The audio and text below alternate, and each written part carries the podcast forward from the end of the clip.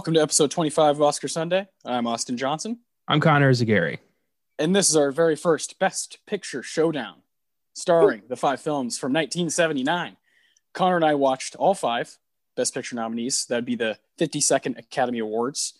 That includes Norma Rae, Breaking Away, Apocalypse Now, all that jazz, and the winner, Kramer versus Kramer. Now, we're going to give some awards out to Kramer versus Kramer later on, but I do want to talk about 1979 for a minute. What a crazy year. These five films, awesome. We're going to talk a lot about them throughout the show. But, you know, Alien, the the Brood. These are some uh Filmgazm favorites, right? Yeah. Uh, is there is there anything else that stands out to you from 1979? Well, personally, as a Bond fan, this is the year of Moonraker, Yes. maybe the most ridiculous James Bond movie ever made. Bond in space saving the world from, you know, literal extinction. It's bonkers. It's incredibly difficult to explain to somebody who's not a Bond fan already. But it is such a guilty pleasure movie, and it really stands out as a highlight of that year, I think, and kind of a great send off for the 70s era of Bond. Oh yeah, dude. That's one I've yet to see, but I've heard so many awesome, crazy things about it. uh, you, you, and my good friend Matt Stepter have both said that it's awesome that I have to see it. So I will one day whenever it pops up on Filmgazm. That'll be a great episode.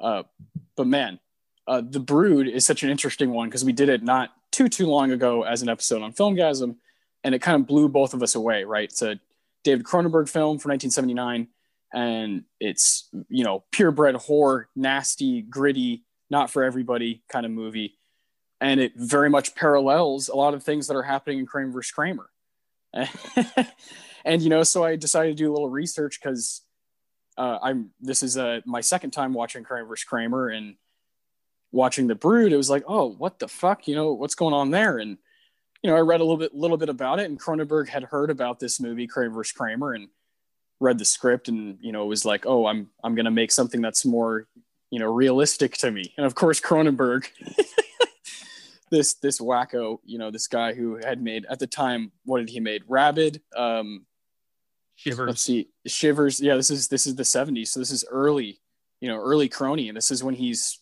doing really really really bizarre stuff. And i thought that was so fascinating man because when you rewatch kramer oh there it is. You know you're like oh the kid's hair everything. It's like just kind of the tone of it the colors. What the hell? Cronenberg's definition of realism is fascinating in its own right that he thought this movie wasn't scary enough for like what a divorce should be. So yeah he included demon spawn to make it a little bit more realistic. Makes me wonder like what the hell does he consider to be horror?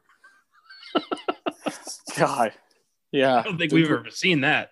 No, the brood. The brood is something else. You know, it's uh, at the time we recorded that. I I said that I think it's one of the creepiest films that we've ever covered on on the podcast, and I stand by that still. Uh, I think it's available on Criterion still to watch, and I highly highly suggest it as a kind of double feature with Kramer if you can stomach that. it's amazing. But uh, but Alien, you know, Alien is a genre bending, you know, mind fuck, you know, sci-fi, drama, all these things, action, and leads to one of the greatest sequels of all time. We love this movie. Yeah. And and I, I think it's safe to say that we both kind of wish it was in the best picture five. that would be nice. I think Alien is a film that broke new ground in 1979. For me, I think it's the highlight of that year. I think Alien is the movie that should have been recognized. It did get a little bit of love. I think it won visual effects. Yeah, yeah. It's technical. Yeah. Yeah.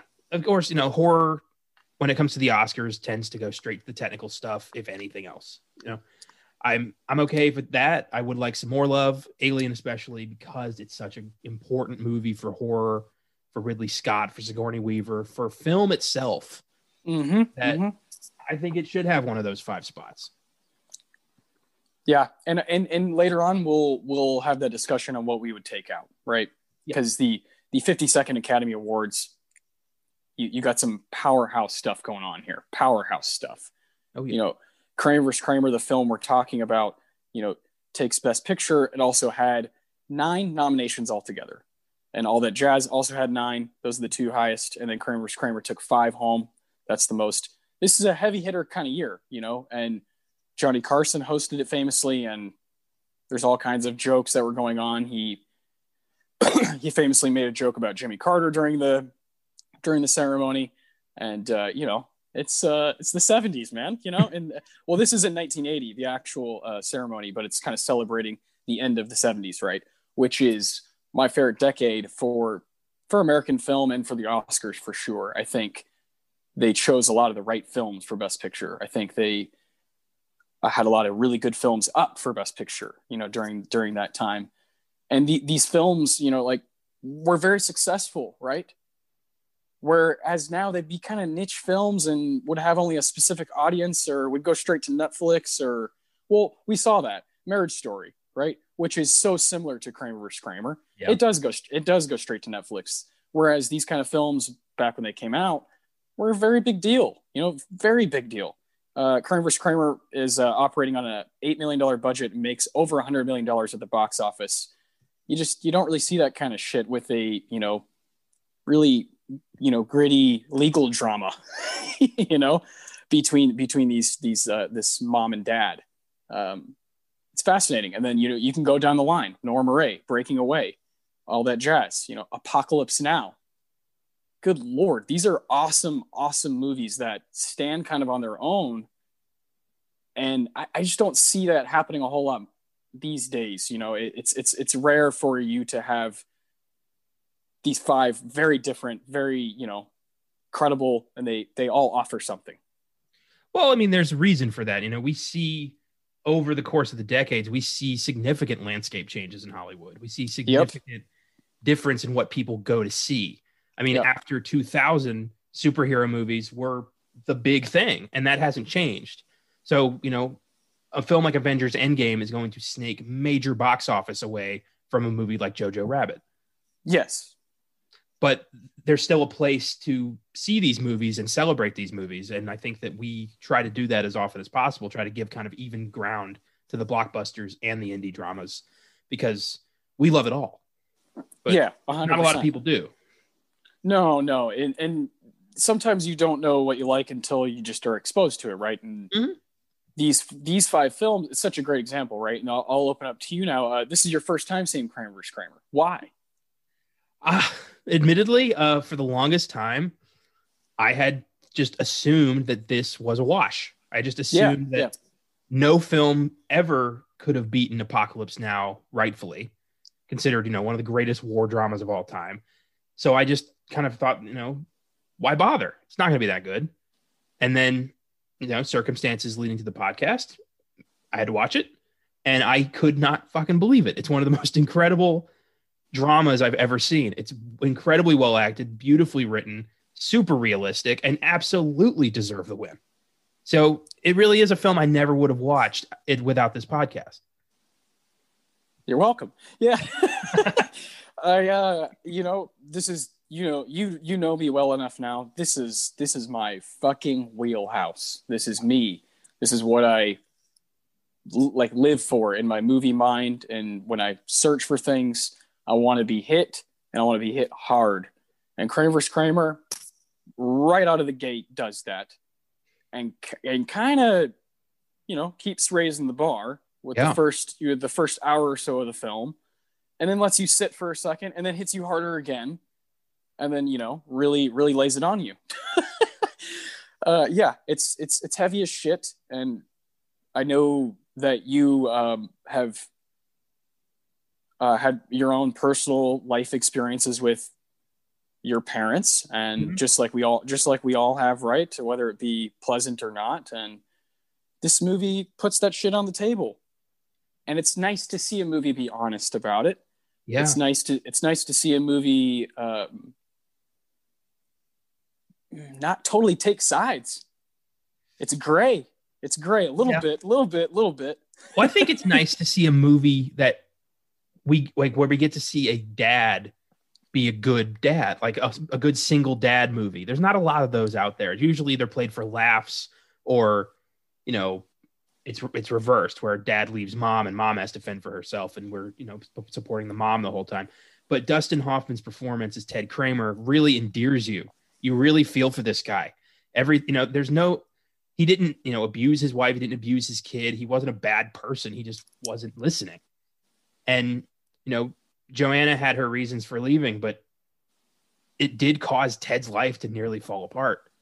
And he had to step up on every level. He had to be a good father. He had to be a good provider.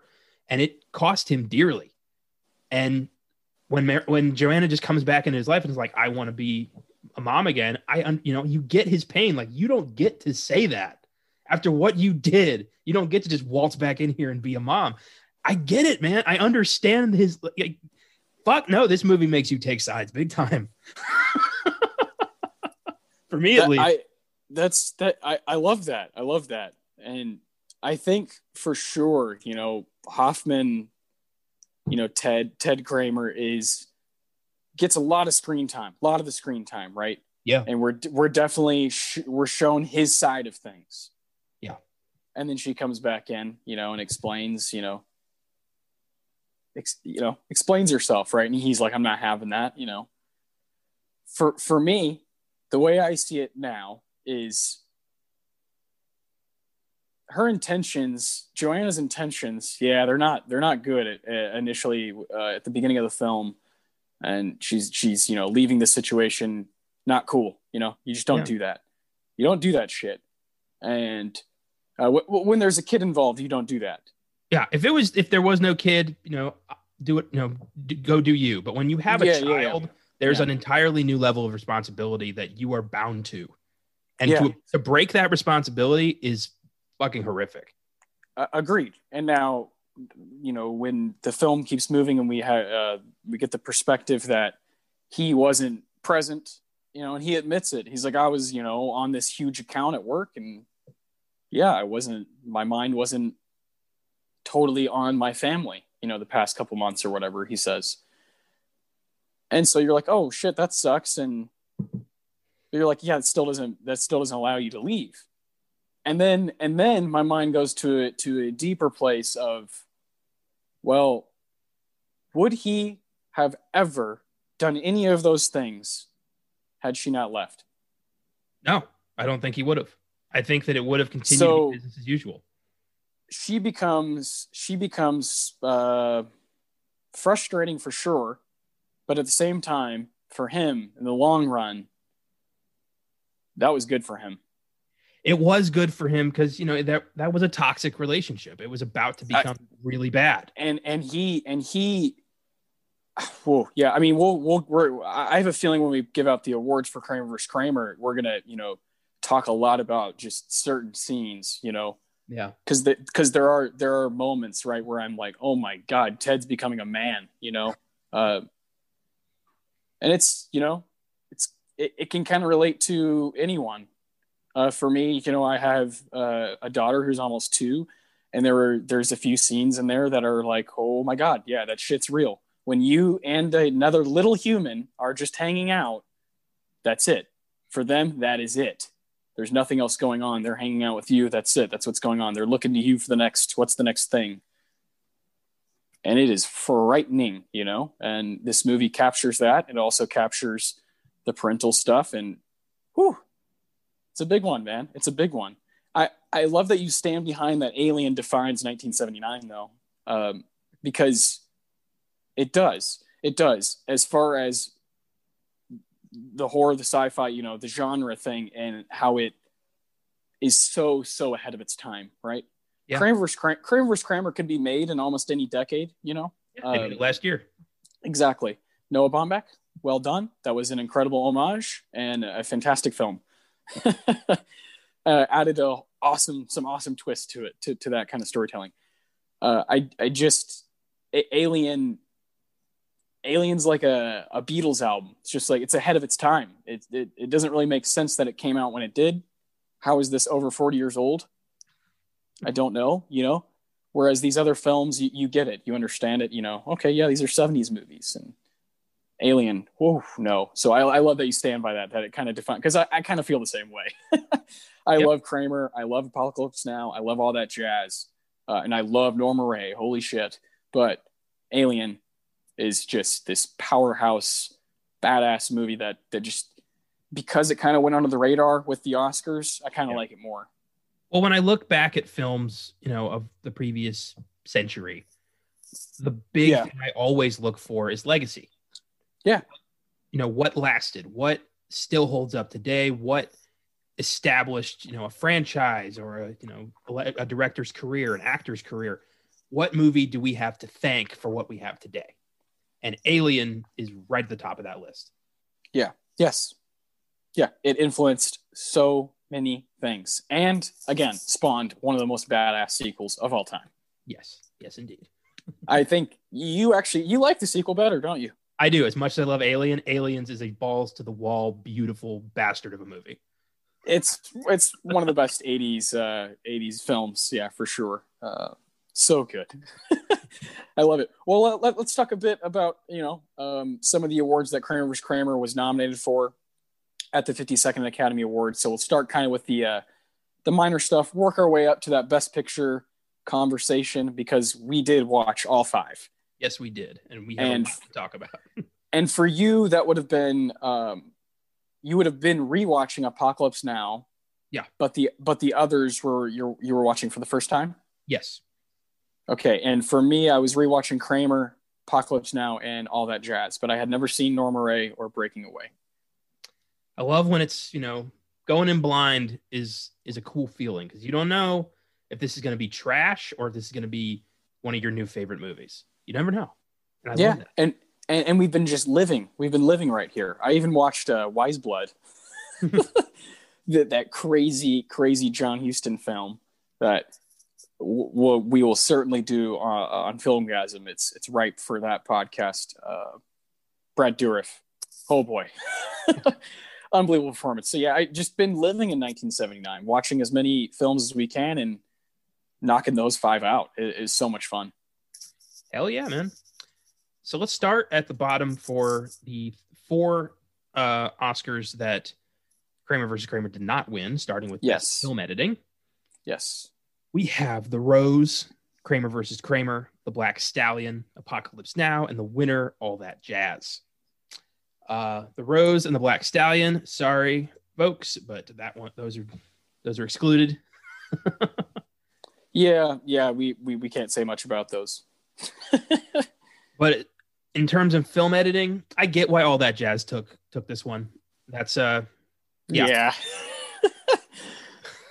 oh, it's a monster. All that jazz is, uh, you know, a very bizarre film, right? Bob Fosse and sort of like a autobiographical film. Uh, you know, changes changes name. Uh, Roy Scheider's playing Joe Gideon, who's a you know director who's addicted to you know pills, a womanizer, and is semi autobiographical. You know, is is how everybody knows it, and Bob Fosse was uh, finishing the editing pieces on Lenny from 1974, which is a fantastic film starring Dustin Hoffman as Lenny.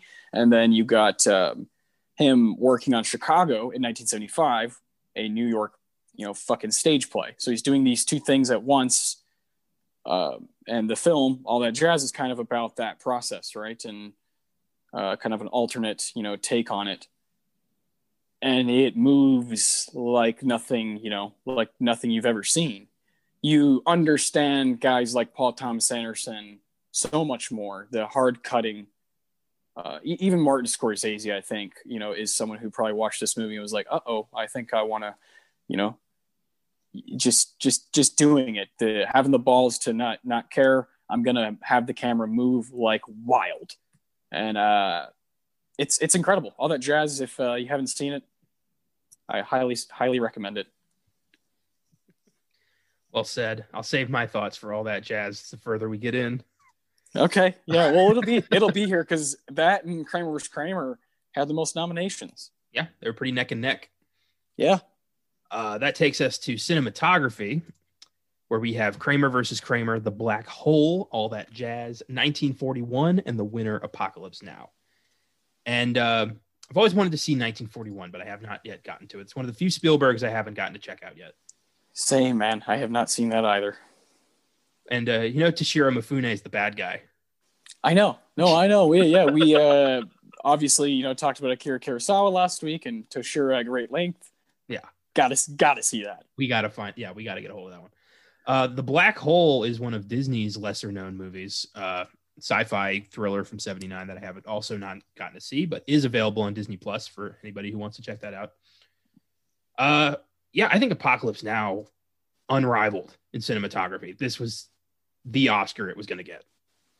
Oh well, this is this is this is like it's like a hands down kind of thing. Not even close. Uh, this man, Vittorio, he's like uh, he's a legend when it comes to this this part of this craft. Uh, you know, he won for Apocalypse Now, Reds, and The Last Emperor. Uh, he's only one of three living people to win the award three times. That'd be Robert Robert Richardson, Emmanuel Lubezki, and himself. Uh, he's 80 years old. The guy is just a fucking legend. Uh, these are the these are the, these are the names that you should know when it comes to film. When it comes to the Oscars, these are the guys that make the film move, have the pace, have that that tempo that you want, and they're very very important artists. And they don't get nearly enough praise because you always see that director's name, or you'll see the person who wrote it. Well, there's also a guy who's in charge of angles and how the camera is going to see things and lighting and figuring out they go to school for this shit you know and they um, they're very important people and he's one of those guys that that's uh it, it's kind of like when he comes out with a film some of his other ones uh, last tango in paris dick tracy cafe society wonder wheel 1900 come on you know like what are we doing here he's a freak of nature so yeah definitely a deserved win for apocalypse now yeah, and if you want to learn more about cinematographers, um, they come up on the credits as director of photography, and uh, those are the guys you want to keep an eye out on. We clearly have much love for cinematographers. When we named our best scene award after Roger Deakins, maybe the best to ever do it. Yeah, yeah, well, yeah. I mean, I think for us, for fans our age, you know, our generation, I think Deakins is the guy that will just kind of. He's been around for all these films we love to rewatch and go back to, and of course his his uh, input in the Coen's career, right, is is huge. Hell yeah, man. Um, so we're gonna we're gonna skip the acting ones for now and talk. Yeah, move on to that later. So let's talk best adapted screenplay. Uh, yes, which Kramer versus Kramer did take. Uh, we have Norma Rae, A Little Romance, La Cage aux Folles, Apocalypse Now, and Kramer versus Kramer. And uh, yeah, this screenplay is pretty tight. I think uh, this is this is well deserved. But Norma Rae, I think, was its uh, competition here. Yeah, you know, Apocalypse Now, uh, of course, has so many wonderful, wonderful bits and these pieces of dialogue that that will last forever. But I think you and I are both in the on the same page when it comes to the screenplay and the Oscar for screenplay. Tight, tight is what we kind of want. Yeah. The the um the Kramer vs. Kramer screenplay is is something I, I looked it up actually online and it is it's just it whips you know moves like fucking lightning so uh, and Hoffman's so perfect for that you know uh, we love we love that kind of writing you know we did a episode on Sorkin for episode 23 so yeah we we, we love that kind of tight style Hell yeah. And Apocalypse Now is a cool movie. It's not that strong in the story department. It does kind of just jump around a lot. And it's based on a novel from 1899, so it reimagines a lot. I wouldn't call it a good adaptation, eh, but it is a great movie. Yeah. But yeah, I think screenplay was not its strength. I think Kramer versus Kramer is built like its foundation is its screenplay. And yeah, I think that I'm glad I took this one. Yeah, hell yeah. That takes us to best director. Oh yeah, this is a this is a cool group. oh yeah. We have Edouard Molinaro for La Cage aux Folles, and I don't speak French. That's the Birdcage, the original version. Uh, Peter Yates for Breaking Away, Francis Ford Coppola for Apocalypse Now, Bob Fosse for All That Jazz, and the winner, Robert Benton for Kramer versus Kramer. Coppola versus Fosse versus Benton. This is crazy. and I do think that Benton should not have gotten this one. What say you? You think Francis Ford Coppola? Yes, absolutely. This I think the shit he went through to make this movie, the constant setbacks, the fat Brando, the Martin Sheen heart attack, everything that went wrong, that man should have gotten gold for the masterpiece he crafted with all that shit. I agree with you when you, especially when you know all that stuff. But I think it's kind of obvious even before that. Um, Apocalypse Now, uh, you would think would be the film that that you and I would tackle from 1979 for this show, but we wanted to send around the winner, and I'm glad we did uh, because Kramer Kramer vs. Kramer is so strong. But Apocalypse Now is obviously the the dude movie, Yeah. of the of this group of this Oscar ceremony Yes. and uh, it's hard to you know we're both 25 year old dudes it's hard to kind of talk about it without just being like oh my god incredible shit because it is that's that's what it is i feel i feel the same way about fight club and pulp fiction it's like ah sorry you're just gonna hear me you know? You're gonna you know that's just how it is. It's one of those films and that's 100% because francis was behind the camera in the chair uh, in control of what was going on uh, po- quite possibly at the you know peak uh, peak of his craft when it comes to directing you know the guy coming off of coming off those two godfather films you know he's he's he's just so special to the 70s to kind of finish it off. With that I, I i don't think it's just you know something you should give to him for that. I think it is that good of a movie and i think it does move that well because of him. Uh, robert benton great stuff and, and bob fosse you know just really really out there but not everybody is going to dig all that jazz. Whereas kramer vs kramer apocalypse now uh, it's going to be a hard time for me it's going to be hard for me to understand if someone doesn't like it And as much as I did enjoy Breaking Away, I think you take out Peter Yates and I think you put in Ridley Scott for Alien. oh come on yeah no doubt and he's and ridley scott would be second place right behind francis so yeah Killer. Let's talk actors.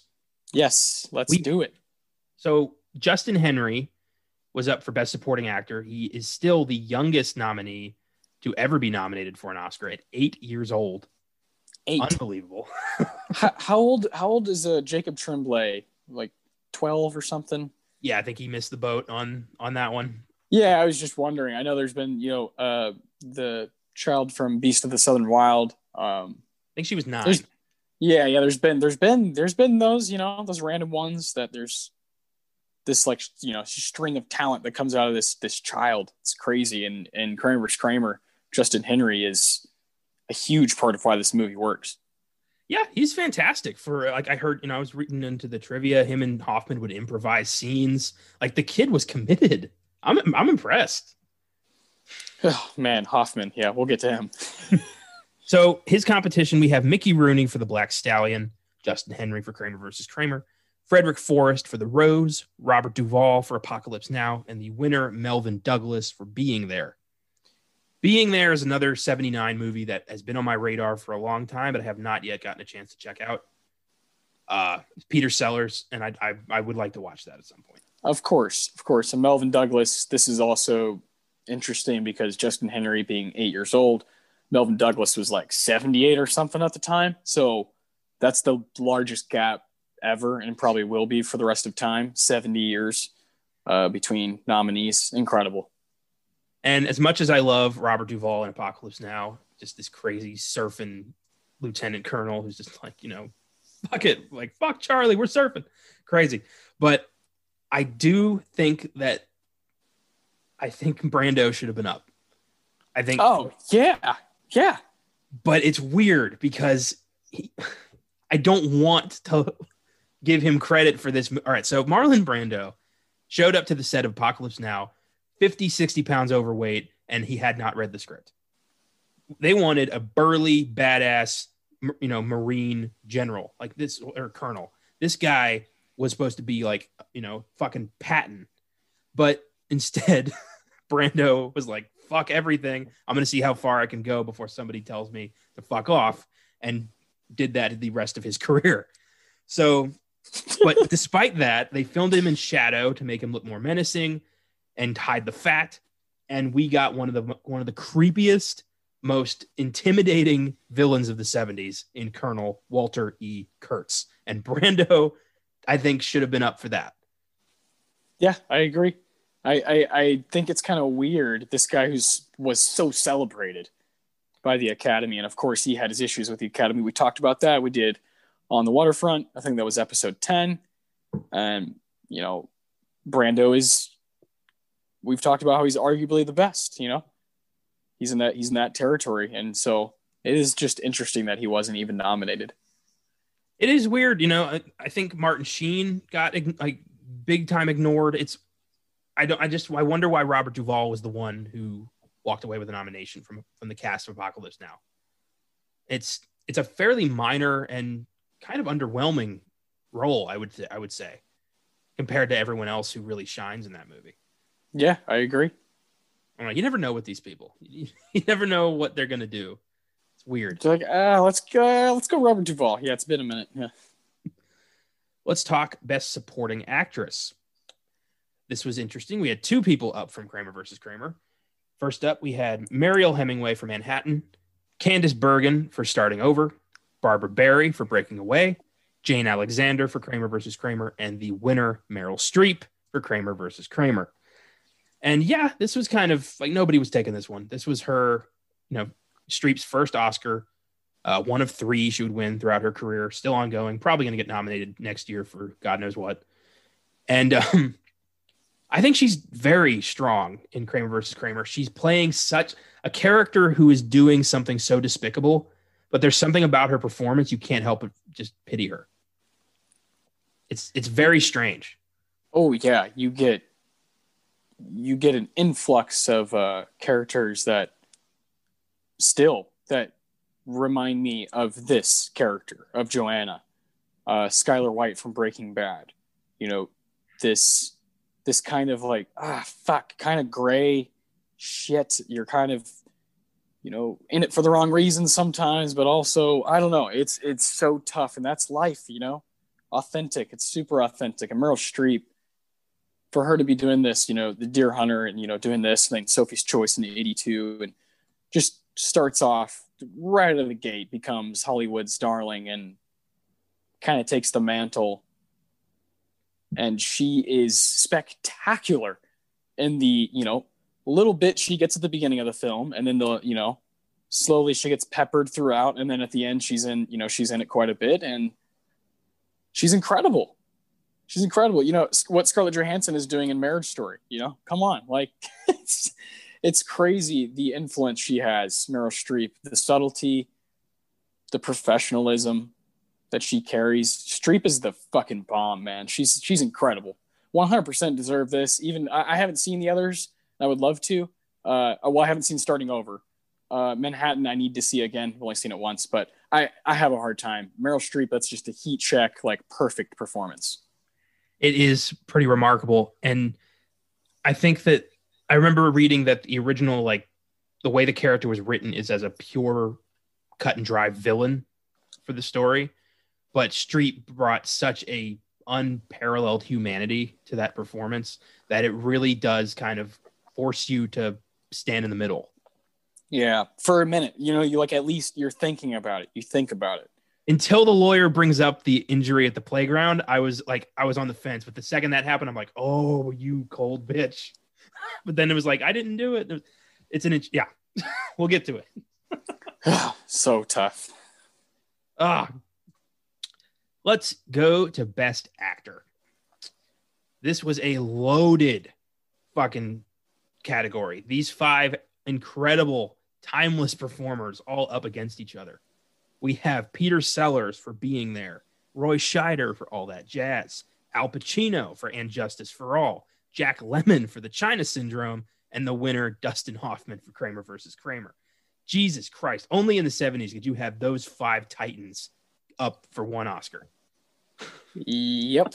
Yeah, this is this is this is what it's all about. You know, you watch stuff and rewatch stuff and do research and you know find these categories and see these five names next to each other and kind of blows your mind. It definitely you know you've you've already voiced how you want to see uh, being there. oh my god, we we've got to see that. But uh, I'll go ahead and say I I think uh, I think my man Roy Scheider think should have won this award. I think uh, his performance as Joe Gideon is like barbaric and he's acting a lot, doing a lot, a lot of acting, and he captures something that that's that's not easy to do. He's capturing, and this is you know this is fucking you know you're gonna need a bigger boat, you know, and four years later you're watching him spiral out of control. And with the lens I have of being, you know, in my 20s and I'm, you know, watching these old movies from the 70s and that just that kind of shocks me that a guy can completely 180 like that um, with performances that are both so strong with something like in Jaws and then all that jazz. It, it really kind of shocks me. And when I was rewatching it, that's I, I, I couldn't take my eyes off the guy. Uh, and that that finale, you know, I think I'm gonna die. You know, he is. It, it, it's kind of like I dare you to do what I'm doing. He, he's kind of doing what I felt a, a bit of what Joaquin Phoenix is doing in Joker, just kind of like who the fuck, who the fuck is willing to do this? Um, I think I think Philip Seymour Hoffman had that. I think he had, you know, uh, in the Master, I think he had that drive. Like who who's willing to go there? Pro- probably not anyone, and they know that, and it's cool to watch that. I I love performances that go there like that. So I, uh, I think Roy Scheider should have taken this. Interesting, because I'm if we're talking those five, I'm on Team Hoffman. I think Dustin Hoffman doing things in Kramer versus Kramer that very few actors had the ability to do at that time. I think that he transforms into Ted Kramer, just a regular dude who's forced to, you know, step up and be a dad for the first time in his life, really. Is a it's a mesmerizing performance. It's a beautiful performance. It's humanizing, and I think he, I yeah, I'm glad he walked away with gold. But in a perfect world, this Oscar goes to Martin Sheen. Yeah, yeah, well, yeah, yeah, for sure. In a perfect world, isn't it? Isn't it funny how I, uh, you know, last year I, I thought Adam Driver should have beat Joaquin Phoenix and now I think I in, in 1979 I think Roy Scheider the weirdo performance should have beat the Hoffman the um, really authentic just incredible Hall of Fame performance from Hoffman. I have no problem with him taking this. He he also uh, when he's walking around the city, you realize how short he is, you know, yeah. and it and it adds specifically adds to to Ted. Yeah, he's got a chip on his shoulder. Oh yeah, and how he the way he's carrying his briefcase and his papers and just kind of like you know the buildings are swallowing him up, but he's willing to fight, you know, and he's just swimming through the city. Like it, it is incredible how it's able to capture that while it's also doing all the family stuff and all the stuff with with Justin Henry. Uh, crazy, so good. Well, in the opening, you know, in the first part of this movie, I mean, we see him suffer the ultimate emasculation you know, he his wife leaves him and he keeps saying, oh, she'll come crawling back. Oh, she's gonna call. It's gonna happen any day now. And she's gone for like two years. And he has to build himself back up. That's what the whole movie is about, is Ted Kramer kind of finding his own strength in a way, his own strength of being a father and being there for his son and knowing that nobody else is going to do it. He has to do it.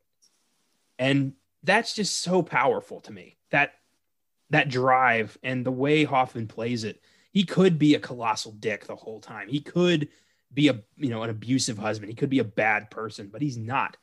He's just a guy who wasn't paying attention when it mattered the most, and he's suffering for it. Yeah. And, oh man, that's fascinating. So good. And Hoffman, like this is a guy who at the time he's the biggest, one of the biggest stars in Hollywood. I mean, yeah, definitely. Yeah, he's just come, you know, obviously the graduate, he starts off uh, or in the, you know, late 60s and then just has a run through the 70s that, that, you know, obviously ends in 1979 with this. and he wins uh, alongside Meryl Streep. And you know, I did a little did a little research on him, you know, and what was you know this film, what was it like making it? And you know, apparently it was not very much fun with Hoffman. No, He uh, he uh, you know forced you know an actress or two to to quit, you know, to to not want to be on set anymore. And the most interesting thing I read about you know the process of this film and Hoffman himself was the the scene when um, Ted and Joanna were at the cafe. Uh, you know, I want to step any toes for the awards, but he, uh, you know, you you really watch if you really really watch Hoffman in that scene. If you just try to stay glued to him, uh, he's he's thinking of what to do. He's thinking of something to do, and so he starts moving his his glass around that has wine in it. He starts moving it around, and then when he stands up because he's really angry with the with the conversation, he stands up and he hits the glass against the wall. And when he hit that glass in real life, no one knew he was going to do that. That's not something that he was aware. You know, Meryl Streep was aware of. Uh, he just kind of did it, and you know, shards of glass flew into the back of Meryl Streep's, you know, into her hair and onto her neck, and you know, and this is a this is a young woman who's first coming into Hollywood, right? Yeah. and she's uh, working with a guy like Hoffman and thinks, "Oh my God, I get to work with Dustin." This, you know, and Dustin at the time is a guy who's staying in character pretty much 100% of the time on set. Yeah. And he he's, you know, grabbing ladies and, you know, feeling them up and doing this and that and it's fucking horrible to read that stuff, you know, whether it be before or after watching the movie, you know, that's that's that sucks because what he's doing in the movie is is art is like uh, it's a it's craftsmanship. Yeah. and uh, you know we both obviously are totally okay with him winning the award. And but but that that can't you know that can't go un you know you got that can't go unchecked. That shit is not cool. And if that happened today your ass would get kicked off the set. You wouldn't be in the fucking movie anymore. Um and that's you know 40 years later right? So I, I that you know that kind of stuff still shocks me you know? Shouldn't because hollywood's just full of snakes and full of full of terrible terrible you know habits. And uh, that particular scene you know sometimes it's hard to swallow as a movie fan that sometimes that's what it takes for greatness is for him to do that slam that glass against the wall with no one knowing for that scene to be that powerful and you know, of course, Meryl Streep had a very Meryl Streep. You know, uh, she she told him after, "I'd appreciate if you told me next time if you're going to do something like that." Yeah. And uh, and you know, she set the tone for the movie. I'm going to be in this, and you're going to respect me. And you know, of course, she has the career she has because she stood her ground right away. Uh, but that that didn't stop stop Dustin, and you know, there's all kinds of problems on set. And you you watch the film and you're like what how? You know it's gold. Like how? Uh, that's you know when you grow up uh, you start realizing that there's people that are making these movies right? And it's it, it sucks man. It sucks to read that stuff. Uh, i don't know if you had any knowledge of, of all that but uh, it's it's frustrating you know? Uh, you know hoffman's got his stories right? There's stories about hoffman in the 70s and throughout the 80s and whatnot and um, the guy the guy seemed to be kind of a womanizer, you know, and that's that's not cool. Dustin Hoffman is in like for lack of a better word, kind of a monster. He yeah, from what you read, he, he comes across that way. control freak, method actor, womanizer, uh, sexual harasser, if the story is Yeah. believed. Yeah, And yeah, I do think that he's he's a bastard, but I do separate the people from their work. And I think the Oh, performance of Ted yeah. Kramer, Well, it's it's it's done now. yeah, at this point, there's there's nothing you can fucking do about it now. Um, and you, when you watch the movie, you're not doing something bad. Uh, I just think I, I think it's good for people to know uh, what what was going on, right? Uh, Mhm. If you're if you're like a grown up and you want to you know really learn about movies, and I think it's healthy to, to to be able to separate the two and realize that there's a difference between real life and what's happening on the screen. Yeah. And and in the case of Kramer vs. Kramer, it just happened to be one of those sets that was probably not the safest uh, for for people to be on because Hoffman was, yeah, like you said, a monster. But uh, he he wins the award, and him and Streep, there's there's pictures of them that are kind of awkward. They're both holding their they're you know holding the gold. It's a little awkward. They're they don't look that happy. well, she never worked with him again, and no, you really want to hate the man? Hear this. So, uh, this I could not believe this was the most fucked up shit. I couldn't believe. Is it. this is this also dealing with Kramer or different? Yeah. This is same. Oh, here we go. something else he I- did to Streep. I probably read this because yeah, there's a lot. There's a lot. There, well, there's other actresses that literally that quit. Yeah. It's crazy. This was personal, which is weird. So, oh, yeah, I know.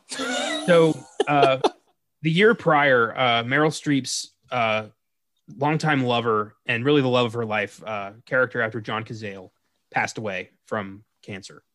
yes. and she was very much still in mourning. She was, you know, very hurt by that. She channeled a lot of that pain into her performance.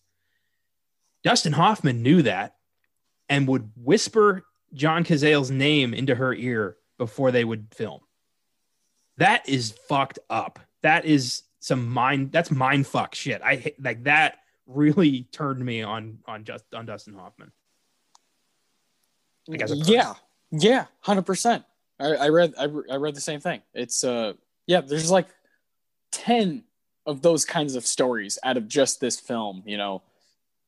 And if you yeah, if you don't believe us, look that shit up yourself. Uh, that's that's that's that's uh that's adult adult shit, you know. and it didn't none of this affected his career. He went on to you know he won another oscar in 88 for rain man had Yeah. a very you know successful career kind of slowed down recently uh, after the allegations. But the performances you know both kramer versus kramer and rain man terrific movies unbelievable performances from him. But as a person yeah kind of detestable and i would never want to meet this guy No, no, I wouldn't. I wouldn't either. I, I don't even know. I guess to sign my copy of The Graduate. I yeah, no thanks.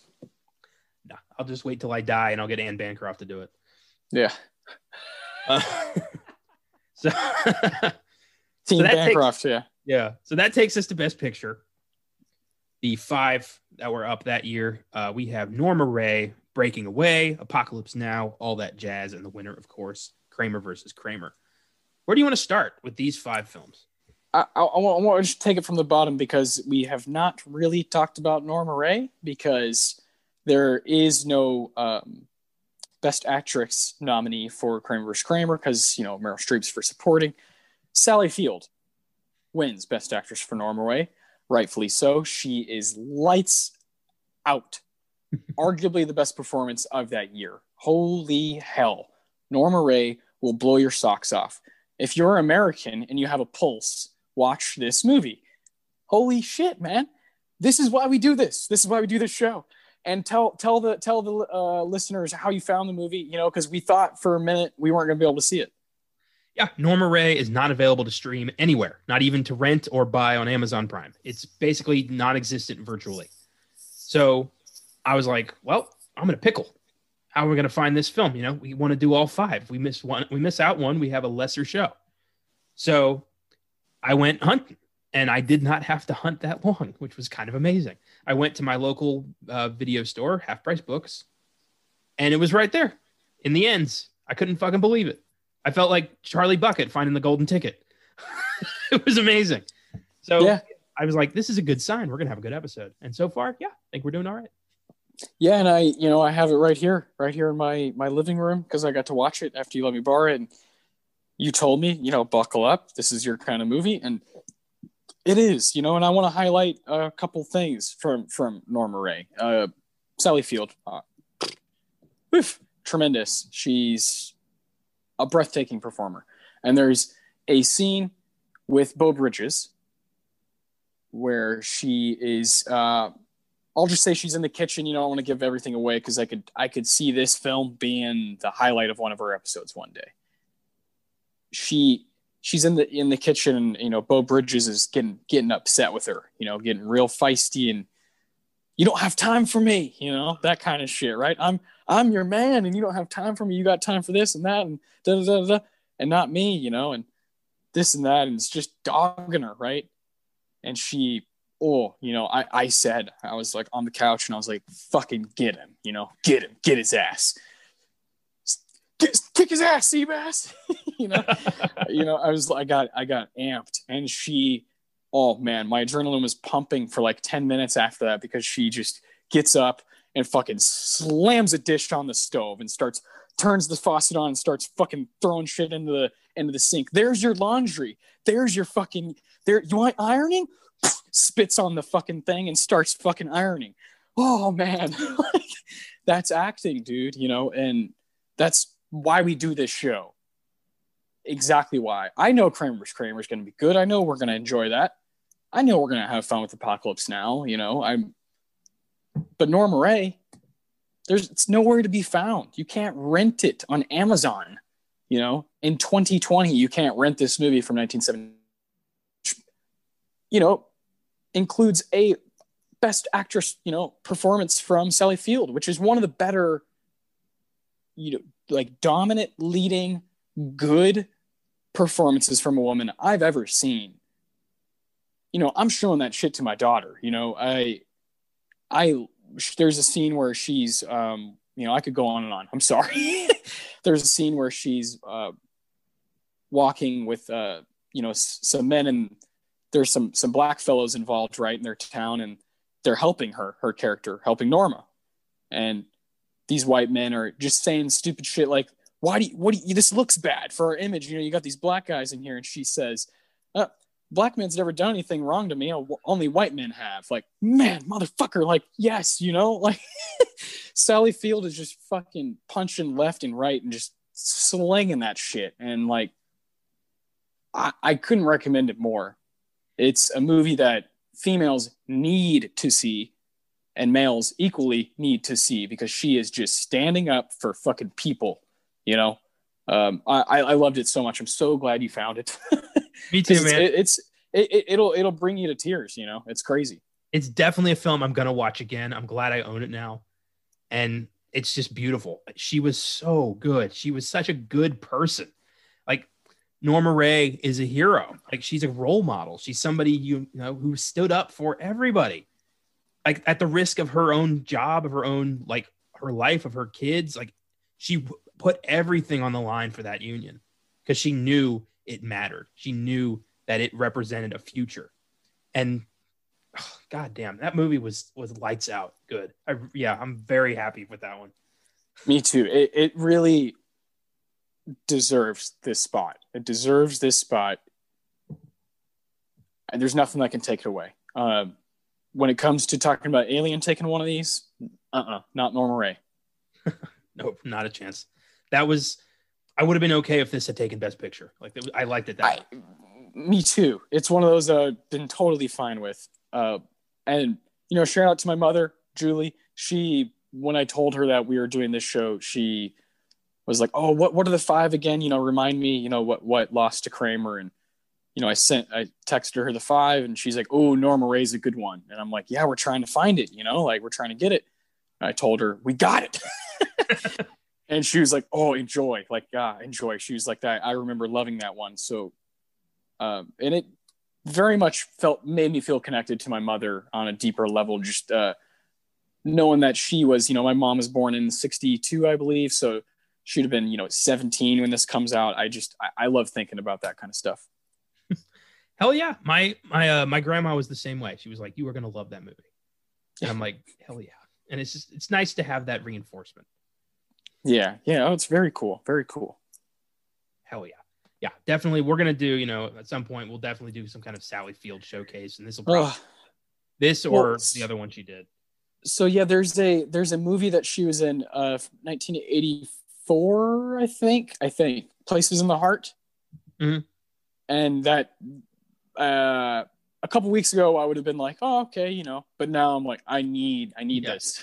this because it's a apparently. I think it's in Texas. So, oh man, if I can get Sally Field in Texas, come on, man. I'm I'm prideful as shit when it comes to that. You know, when it comes to yeah, the representation in, in movies and I, I need to see that one. So uh, I believe it was up for Best Picture. So whenever we do in 1984, uh, we'll have to do that.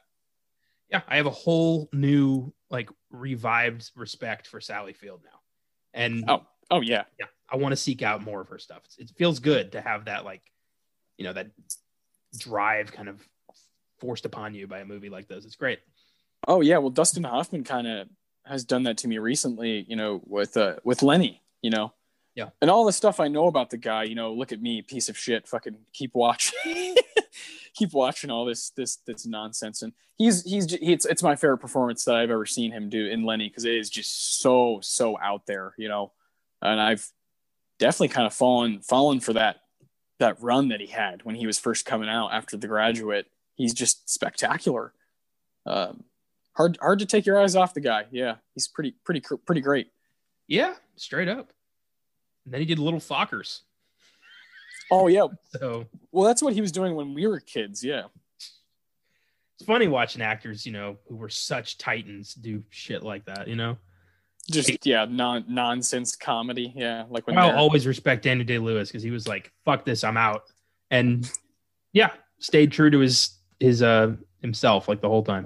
well, why why put it on your resume? You know, if if uh, you want to be known as the greatest, don't put that on your resume. Even Jack Nicholson, as many films as he's been in, there's not a lot of just shit. You know, he, even the comedies, he kind of kind of chose unique ones. Uh, you know, you could look at something like "As Good as It Gets," like great call, fucking great call with the uh, that kind of you know rom com style. Uh, yeah, I, I just think certain guys like De Niro and Hoffman don't give a shit. Nicolas Cage. Nicolas Cage, I I feel bad for him. He wanted to care, He's- but financially he can't. yeah, you know, that's a whole, you know, he's from a different generation than those other guys that I named, but I just like throwing his name out there. But he, yeah, for sure, you know, in the 80s and 90s, you're like, whoa, look out. And then something happened. What happened is you bought a few islands, you trusted the wrong accountant, and now you're fucked for pretty much ever. so now, now you got to keep stealing the Declaration of Independence until, until we say stop. Oh, Nick, Academy Award winner Nicolas Cage. What happened? Oh, that's for the future. Yeah, one, one, one day, one day. So uh, let's move up to uh, Breaking Away, which is a film neither of us had seen. I never even heard of this movie before this Neither have I. I'd heard of Neither it before, but that one was complete mystery to me. I had just read it with these five. That's it. I had, never seen it on IMDb. I, I didn't know bicycles were fucking involved. Um, that's for sure. Uh, pretty good fucking movie. Kind of, Yeah. kind of, kind of surprised me. Um, I kind of threw it on thinking like, oh man, you know, I've just watched all these heavy hitters. Surely this one won't be as amazing as the others. And it isn't as amazing, but it is it is very good and has a lot to offer. And uh, captures captures the late 70s really well. Yeah, it's like a prototype for Dazed Confused. It's it's a coming of age movie that again doesn't really have much to say, but says it in a very enjoyable way. And coming of age movies, you know I fucking hate those most of the time. Yeah, I know, man. I know. This one's just made really well. Yeah, with the with Dennis Christopher, uh, fucking Calvin Candie's lawyer. Like, who'd have thought? Incredible. And Dennis Quaid, Daniel Stern, Jackie Earle Haley. Uh, yeah, Jackie this Earle Haley, at least he's like 18. yeah, it's cool as shit. And it's cool. It's it's cool that they use, you know, you know, like uh middle America, take a specific, it's in Indiana, right? And you pointed out something that I think is so important with these kind of movies or something like Dazed Confused or if you really hone in on something, on a thing, and like stay stay attached to it throughout the whole film, you can you can have something special with the coming of age. You can. You just you, it, it take takes a special uh, special writer to really get how kids talk and how teenagers talk. And these guys are you know like just graduated high school, so it's like that that age where they really think they're untouchable. Yeah, and I think Steve Tesich did a great job. He won he won the Oscar for best original screenplay for this movie. Exactly, exactly. It's a very well written thing. I love the whole, you know, obsessed with Italian culture until they fuck him over. Yeah, that was brilliant. Daniel Stern's like just kind of you know dumbassery, like getting his hand stuck in a bowling ball. Like there's so many great moments in this movie, and it's it's just it was a it was a heart warmer, and I liked that. Like I I enjoyed it. I was like, this is nice. it was this is good. Yeah, man. I'm glad I'm glad I'm watching this. And if it weren't for this show, probably never would have seen it. No, it would have completely passed me by. I never even would have heard of it. yeah. And, and again, this is a movie that uh, operated on a, a $2 million budget and made $20 million. I just don't even know if this movie gets made today. I, I don't know. It gets made. I think maybe, you know, it gets made on Netflix or it gets made on Amazon, but I don't Netflix, think it gets a theatrical yeah. Yeah. Fantastic. Yeah, probably not. Yeah. That's a it's that's one that's also not that easy to find. It's a rental on Amazon or Vudu, but it's a good movie. It's worth the five, it's worth the four bucks. Yeah. Um yeah. I think so. I, I think if I think I think if you're trying to, you know, get the full perspective here, it it is necessary, and it's not just a wash. It's it's good. Uh, it's probably the one I would take out for Alien, but it's but it's really good. Ain't it's not the one I'd take out, but we'll get to that. Oh God! Um, how dare how dare you, Bob Fosse's masterpiece? we'll, we'll we'll get there. We'll get there. But first, let's talk Apocalypse Now. One of the most definitive war movies ever made. Like a lot to a lot of people, it is the Vietnam War movie, and it's hard to argue that. It's it's quite a quite a movie. Uh, basically, we're following Martin Sheen as he is tasked with assassinating a renegade uh, U.S. Army colonel who has set himself up as basically a god in the jungle. And the movie is his journey to get to Cambodia to kill this guy and the adventures he has along the way on a riverboat. And yeah, it's a it's a bonkers good war movie, straight up. If you haven't seen Apocalypse Now, I can't believe you're listening to an Oscar podcast. I find it very hard to believe that anyone listening would have not seen Apocalypse Now like even a couple times. Yeah, it is uh it's one of those. It's one of those must sees. I think our statement about Alien being the definitive 1979, I think a lot of people would say that Apocalypse Now is the definitive one and that's totally fine. Yeah. I think I think Alien is just so ahead of its time. The with the the sci-fi and horror aspects. But Apocalypse Now is probably the most, you know, dissected and you know talked about and discussed movie. You you, you mentioned how the set was just bonkers. There's books about it. There's uh, there's gonna be a documentary about it, right? Um, Yeah, Heart of Darkness. Yes, there we go. There, yeah, and people are fascinated by that movie. Not just the film, but it's one of those that has like 40 different steel books, and there's, you know, 100 different kinds of, you know, Blu-ray, Criterion, this edition, that edition, whatever, you know, and it's one of those. Rightly, rightfully so. It's really fucking good, and and to me it goes so beyond being this war movie because it it uh it understands the mental aspects of just of just uh doing something so wild when you break when you break down when you break down uh we're we're on a mission. Like it's a video game. When you break it down but we're actually doing this we're on a mission to go kill this like you said this king of the jungle god of the jungle. You know it's that's that that'll drive a lot of people bananas. And it would drive me bananas. And it's you know it's fascinating to look at that and you know the scenes you know on the raft you know you know come on you know there's just there's stuff in here that that kind of defines intense Yeah. Define defines that part of cinema the intense and thrilling aspects of cinema And the build up to Kurtz is so well done. The whole movie is have you heard of this guy? yeah Oh, You know, he'll he'll mess with your head. Like you don't even know what this Yeah, guy's man. about. And then you know, you meet Dennis Hopper and he's like, Man, he changed my life, man. Like he's just the best. It's it's like, what is this guy? And then you meet Kurtz, and like you could look at it as this guy has snapped and he has lost his fucking mind, or he's the only one in this movie who is truly free. There's so many ways you can look at Kurtz. And God, you could watch this movie a hundred times and come away thinking something different every time. It is really yeah. a wild movie, and I prefer the original cut. I'm not a fan of the Redux. I think it's way too long and doesn't add like add anything really substantial, in my opinion. Uh, I think the original cut is a good, you know, crisp two and a half hours. Yeah, but you know, I've people love the Redux. That's okay.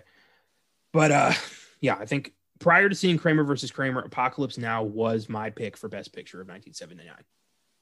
Yeah, that's fair. That's totally fair, man. I I think I'm in the same boat with you uh, as far as all that respect for it and, and thinking that it deserves the spot, deserves the nomination, and if it won, I wouldn't have a problem. Nah, man, amazing. I love you know tackling a war movie is always entertaining. War movies are, I enjoy them. They're you know there's that morality side of it, but there's also the you know the grand scale. They're just something special about about those. Oh well, yeah, and you ultimately it's a director. You know, the director's playing God, and when the director has control of uh, perspective on war, they control everything. You know, we've talked about Patton on this show. That's you know Francis Ford Coppola wrote that shit, uh, and, and showed showed his showed his you know showed his. Hey man, I can do this. I can write. I can write cool war shit. That's not just about bang bang bang and bunch of explosions. It's it's about the conversations that happen around all of that, and that's what fascinates us. Coppola's version of Kurtz is basically if Patton had just snapped. yeah. Oh yeah. Oh yeah. Yeah, for sure. You see a lot of Patton and yeah. God damn. Beautiful. And that takes us to all that jazz. Yeah. The divisive movie of the night, I think. yeah, sounds sounds like it. You know. Go go ahead. You know, obviously I really like it. I was not a fan. Uh I'm not that big on artsy experimental stuff. I I find it self-indulgent and at times pretentious. And I, I, I, this movie lost me about halfway through. Once shit started getting weird, and he was dying, but he wasn't, and he's singing a song about "I'm gonna die." I didn't know what the fuck was going on. I couldn't stay focused, and I was just like, "No, it's lost me." And this is, uh, uh, yeah, this is Austin Alley. Yeah. and that's no, you know, that's no disrespect to Roy Scheider. He's the only thing holding this together as far as I'm concerned. Like he did a great job. But I don't like I don't understand why I should be invested in Bob Fosse's fake true story. Well, I mean, I don't know why I should be interested in Paul Thomas Anderson's take on a fake oil guy from a novel, you know, in the early 1900s. I, I don't know. I, I, I, I'm so well aware that I'm being distracted when I'm watching movies. For the most part, I know I'm, I know I'm learning, and with this, uh, I just, I, I just watched Lenny maybe a month ago, and you know that's a big part of the film, right? Is that he's editing this, this movie, and you know, uh, it, it is, it's very weird, and I feel very similarly about it. We did a, an episode in the bedroom, and you were like, "Oh, isn't Mulholland Drive, you know, like one of your favorite movies?" And I'm like, "Yeah, but I don't think, I don't know if it should be up for Best Picture. Like, not everybody's down for that shit, you know, and all that jazz. Not everybody's down for all that jazz. It's, it does have. It finishes off with a 20 minute." like insane melee of you know Roy Scheider singing "I think I'm gonna die," bye bye bye, you know, and dancing around and going crazy. And it doesn't make a lot of sense. Uh, and, who, you know, with that being said, I love it. who was who was Jessica Lange supposed to be? You mean the like fa- uh like the fantasy girl? Yeah. Yeah, Jessica Lange. Yeah, she's just uh she's like a muse, like a thing he cuz he's you know going in and out of you know hallucinations. And there's that scene where he's at the editing table at the writer's table and everything goes silent. And you he starts hearing like clicks and starts hearing the pencil and he breaks it. You know everything goes he's losing his mind. You can't trust can't really trust uh, any narrative. Just like with a lot of stuff i like you know? And you know this is yeah this is very much up my alley like this Yeah. is this is this is my favorite movie of the five but i would never say that it should win best picture. I just don't i don't think it's for everyone therefore i don't think it should win best picture. Kramer vs kramer i don't think you have a pulse if you didn't react to it. All that jazz i could understand if you wanted to turn it off after an hour. I I understand if it's not for you but i'm glad you stuck with it and watched it all the way through and uh, maybe a rewatch, or maybe you should check out Lenny and then watch it. I don't know. Well, Bob Fosse is not an easy filmmaker to to digest. His, shit is his shit's weird. You know, I the uh, Joe Gideon. You know, he's like a loose, you know, loosely based on Bob Fosse, right? He's takes taken a lot of Dexedrine. Uh, you know, drugs. You know, that drug's not that drug's not um something you can trust he's uh, taken heavy doses of it throughout and yeah it's it's that shit's fucking heavy True. Yeah. I, I it's gonna sound weird. I think this would have been better in a different director's hands. I think it's weird to tell your own story. that's fair especially so shortly after and y- you know you know what's actually really interesting is there's there's a bit where this can this can segue us into kramer is there's a bit of um, uh, music playing and it's antonio vivaldi and that's what uh, joe gideon's listening to and he's fucking losing his mind antonio vivaldi is who wrote a lot of the score for kramer vs kramer Yes. and is uh, a very important part of the movie. And I thought that was so interesting when I heard that. I was like, "Oh, what is that?" You know, it's it's fucking Vivaldi. Oh, oh what the hell? That's crazy. You know, um, those connections within the same year, so cool. I totally get it, man. I totally get that all that jazz is not. I kind of knew it wasn't. It's not. It's not in your bag. It's not something that. But I do hope you rewatch it one day after maybe seeing Lenny or stuff. You know, um, you know, cabaret, sweet charity, whatever you know, whatever you feel like doing. Uh, he's he's a he's a he's a wacky guy and uh, died like well, eight years after um, all that jazz came out. So uh, he was like in his fifties when all that jazz came out and died at sixty. So very very tough, very tough life. Yeah, and you know maybe that is tr- maybe that is a point. I have not seen any of his other work. I mean, I saw Chicago on Broadway, but that's about it. yeah, yeah. And uh, I don't know. Maybe I do need to kind of understand who he was before I watch. You know, before I can really commit to that one. There's a point there. I understand that. Well, I, I, I mainly point out because Lenny, I think, is a stronger overall film. I think it makes a lot more sense. It definitely jumps around a lot and you have to be paying attention, but you know what the narrative is.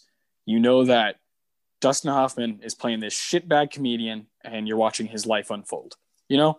And Bob Fosse, you know, for him to so shortly after just put that into all that jazz, how he's editing it and uh, I, I can't remember who it is that plays the character that's kind of Dustin Hoffman. That guy was hilarious.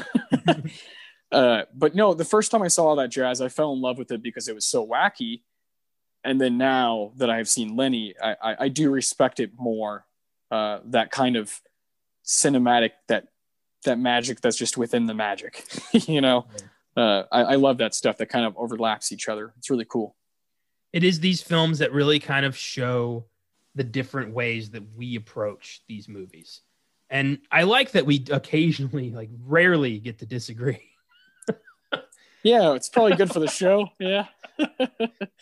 It's funny Yeah. because you know all, So- all that jazz is very much a visual, you know, arts artistic film, and it's not very narrative driven. And that's just you know I prefer a narrative.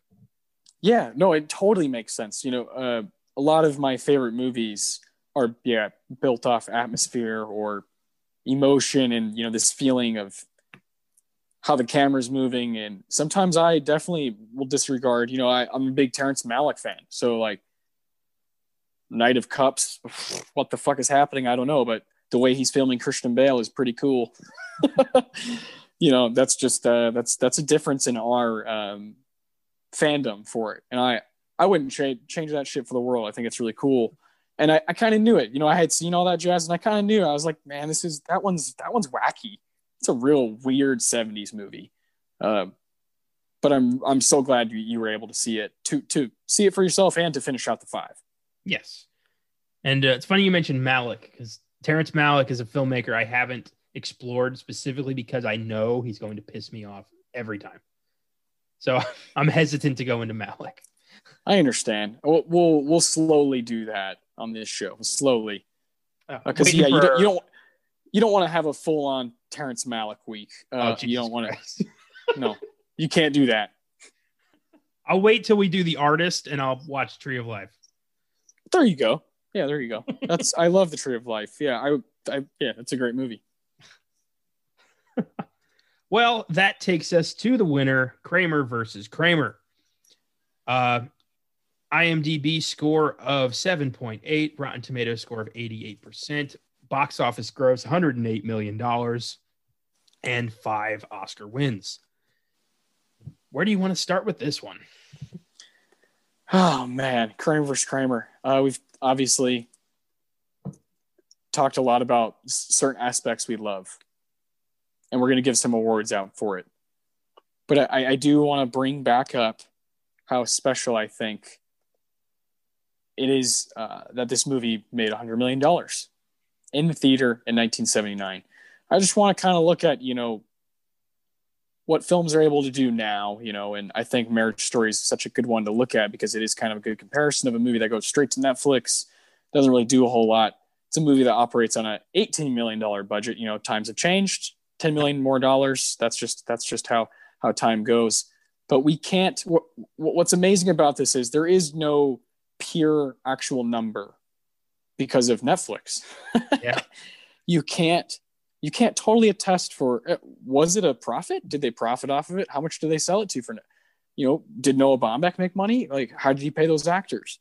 All these questions we can't really answer, and it's so weird to think that Kramer's Kramer in 2019, we wouldn't know how much that movie that Meryl Streep and Dustin Hoffman were in made. You know, we wouldn't have those statistics. That that would be the you know the thing people are lining up to see on the weekend it's uh 70s are special man it and it changed and we're going to see that uh, throughout the show you know we're going to do we're going to do a best picture showdown every fifth episode uh, this is the first proper one we're doing. We kind of flirted with it in 1948 when we did hamlet and we were like hey yeah. let's take that let's take that to the next level. And that's what we're going to do you know from here on out every you know fifth episode. Uh I think we're going to see there's a there's an obvious change in the 70s and 80s and, and American cinema on what, what people prior you know what their priorities are.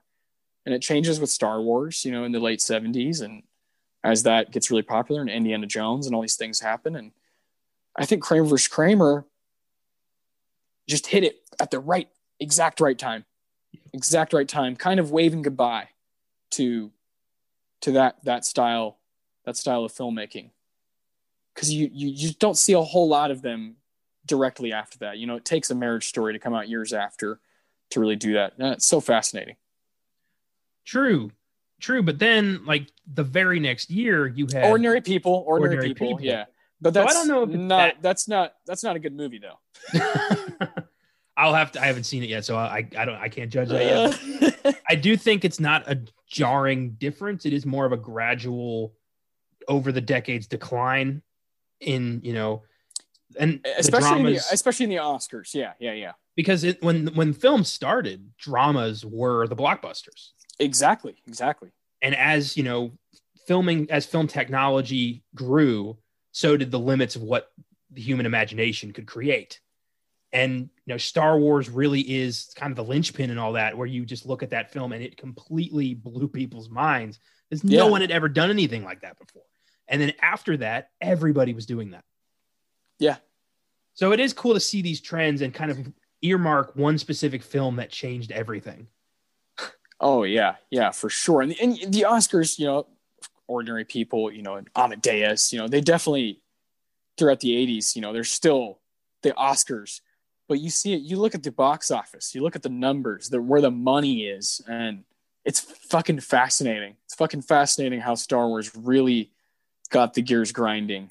And uh, in the 80s, it just fucking blows up. You know, we talked about Back to the Future. Holy shit, one of the biggest American movies ever. You know, and that's that's that doesn't have 70s written all over it. It has 80s written all over it.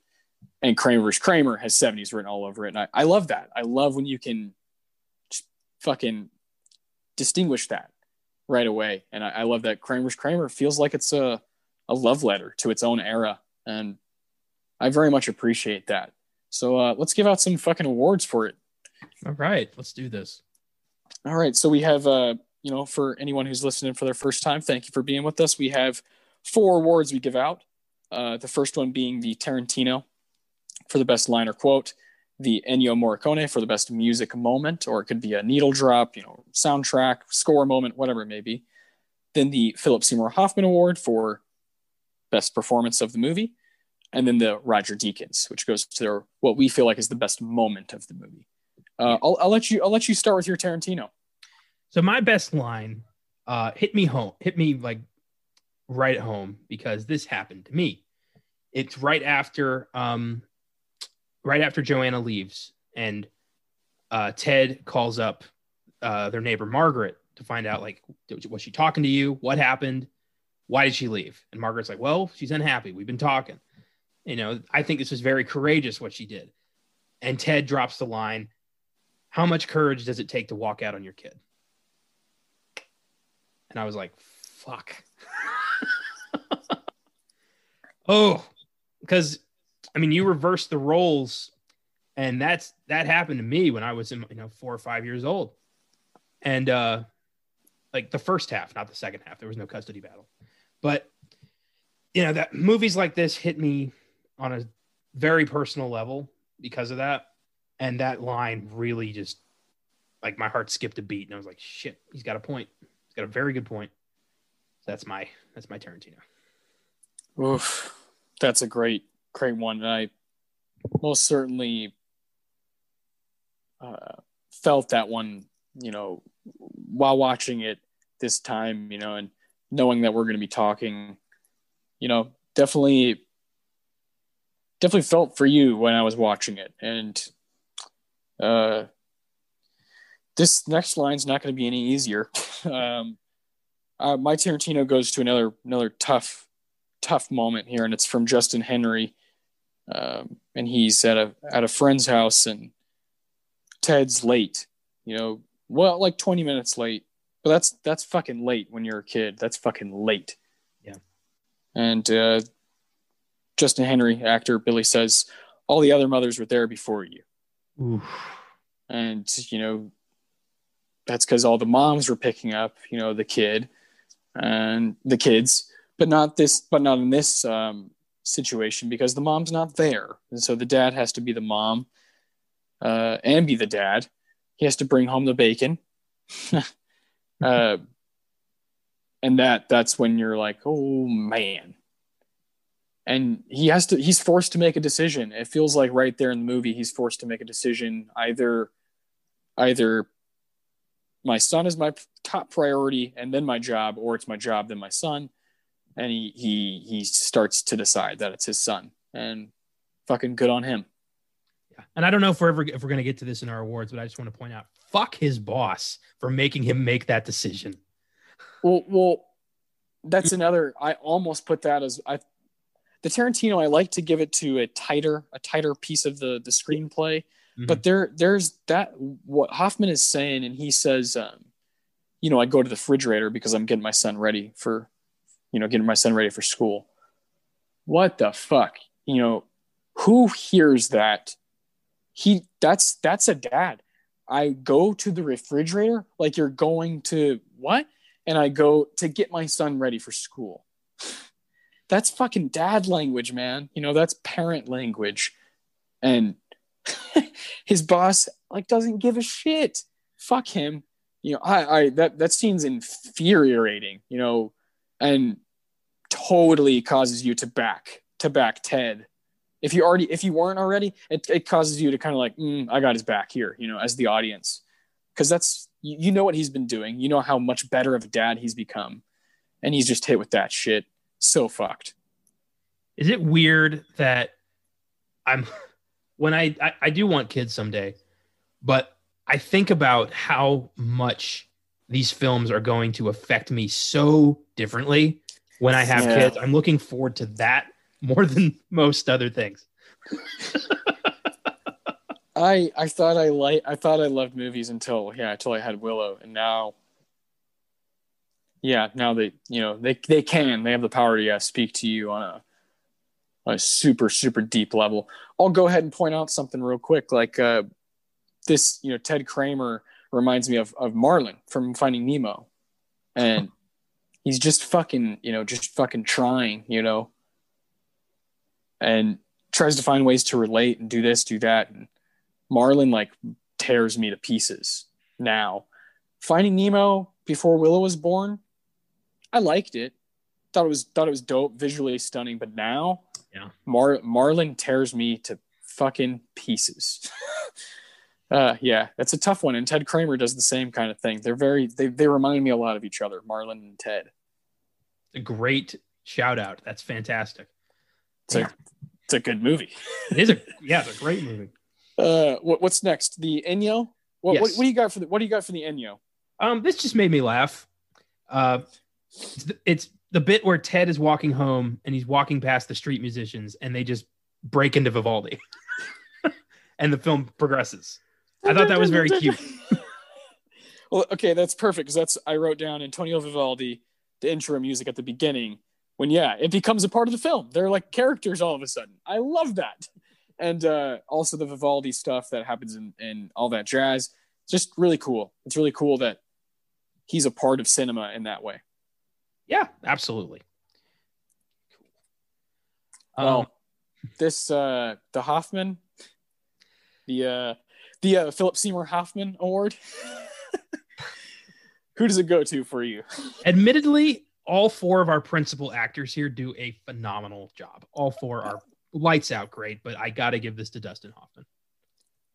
it, I I feel like I would try be trying to be cute if I didn't give it to him. Um, Meryl Streep is wonderful, like you know you said. Uh, the four principal actors: Jane Alexander, yes, Justin Henry, great stuff, and really everything across the board. Every every, every little you know side character you see, every everything that happens is is, is perfect, is spot on.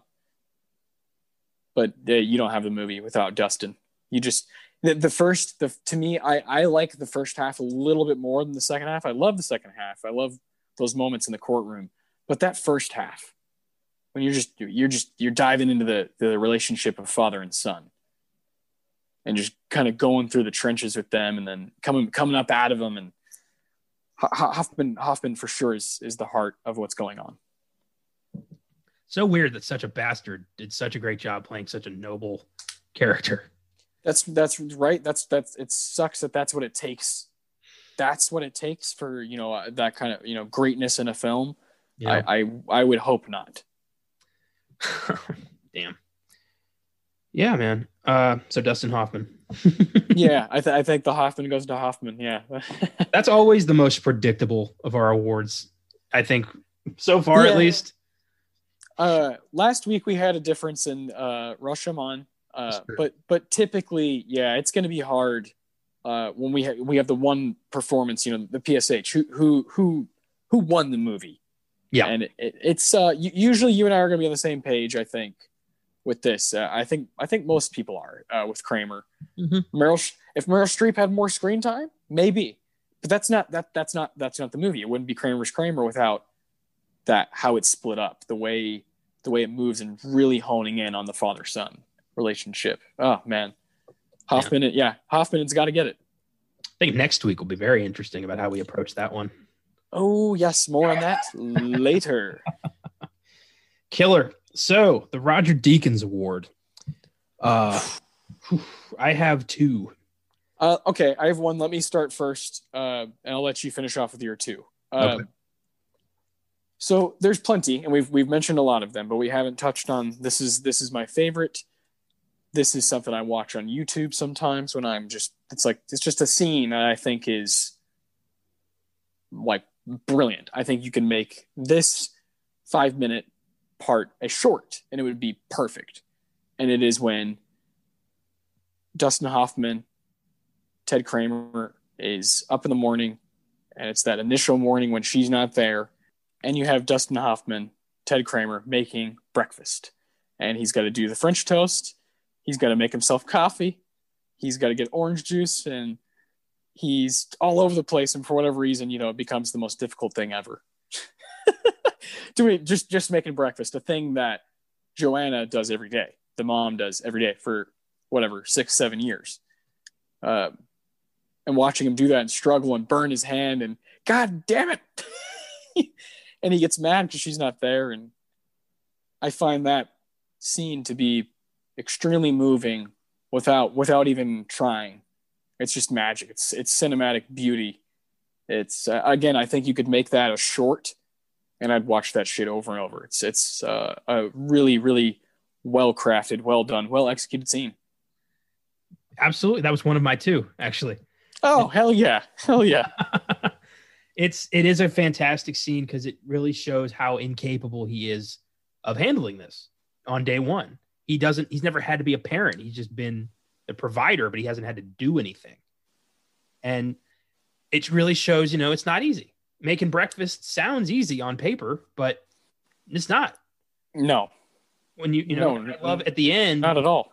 I love at the end you've got him making French toast again, but now it's you know knows exactly what to do. He's doing it. You know his kids helping him.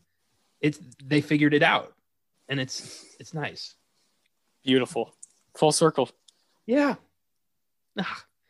So since we already talked about that scene, I'm gonna go ahead and include my runner up as one of my two. Uh, I'll talk about this scene and then I'll talk about this like my my all time favorite. I kind of had a ranking thing going. I, hey, I I could do the same thing. Yeah, I think there's I think there's plenty of stuff. So this scene I already thought was great, and then when I found out it was inc- completely improvised, I couldn't fucking believe it. And it's the scene where Billy grabs the ice cream out of the freezer. Whew. He's already pissed at his dad. He blames his dad for mom not being there, and he wants to stick it to dad. So instead of eating dinner, he goes and grabs the ice cream. He gets a spoon. He inches it towards his mouth, and dad's like, "You put you eat that ice cream, we're gonna have a problem. Like, don't do it." And he eats the ice cream, and dad just grabs him and throws him to bed. And he's like, "You know, I hate you." And dad's like, "I hate you too, you little shit." Like, Jesus, man. And then later on, they're both like, "You know, I'm so sorry." And it's it's it's it's such a great depiction of just you know the straw that broke the camel's back. I mean, everything he's been going through, everything he's had to deal with. This was the moment where he's just like, "Gah!" and just let it out. Yeah, yeah. And they both did really. And uh, yeah, I just I, I found out that Hoffman and Henry made that up on the fly. Yeah. and it's one of the most powerful scenes of the movie. God damn, maybe there's something to you know being an asshole for art's art's sake. Apparently, Jesus Christ. Good God. So that was my runner up. And then my favorite scene, and just because this was so satisfying, it's when Ted gets the job. Oh man. Oh man, that scene is incredible. When he's sitting, when he's just sitting against the wall, just kind of patiently waiting while these people are dancing. Oh man. It was nice because you know he'd already he'd been fired for you know shitty reasons, and I love that he's just like shame on you and walks out. And uh he you know his his uh job seeker guy's like, well, nobody's hiring until after the holidays, and Ted's like, could you check? He's like, I don't have to check. He's like, check. Like this is important. Like he has to convince everybody to like hurry up, and I love that because it keeps making you think like he's not going to get anything. Well, he proves he proves to the audience in those moments too that he's he's he's been around the block. You know, he's earned he's earned his way up, so he wants to he wants to get get what get what's his. He tells that guy, "Well, either you're going to call or I'm going to call, and I don't think you get commission if you don't call. So I think you should call." It's like, man, this guy, where'd you go to school? And the guy looks at him like, well, aren't we in a hurry? And like gives him an Oh, eye. Like, Mr. Big Mr. Big Shot. Yeah, like you damn right I'm a big shot. I need a job now so I can go to court and get my son. It's so like it really shows Ted's determination here. Like he could just be like, fuck it. But no, he's like, I'm gonna find a job and I'm gonna keep my son because he deserves to be at home. I love that. And he gets a call with his people, you know, on their Christmas party. And he has to he goes in there and like has to sit down and they're like this is great. We'll call you. And he's like no no no. I need an answer tonight. Can i talk to somebody else? And they talk to the creative manager. And i love that the guy's like well we'll, we'll let you know after the holidays. And ted just stands his ground. He's like nope. This is a one-time offer gentlemen. I'm willing to take a salary cut. I'm definitely overqualified. If you want me i'll be right outside. Like the balls man. Like the just to say that is oh to know that you are worth it. That that's nice. That's very nice. And he gets the job. It's so satisfying for them to be like, welcome aboard. Yeah. God. They're like, yeah, you, you got it. You can start as soon, you know, as soon as possible. It's, it's so, so satisfying. Yeah. Ah, It makes you think he's going to do this. he's, he, I mean, he kind of doesn't, but in the end, he kind of does.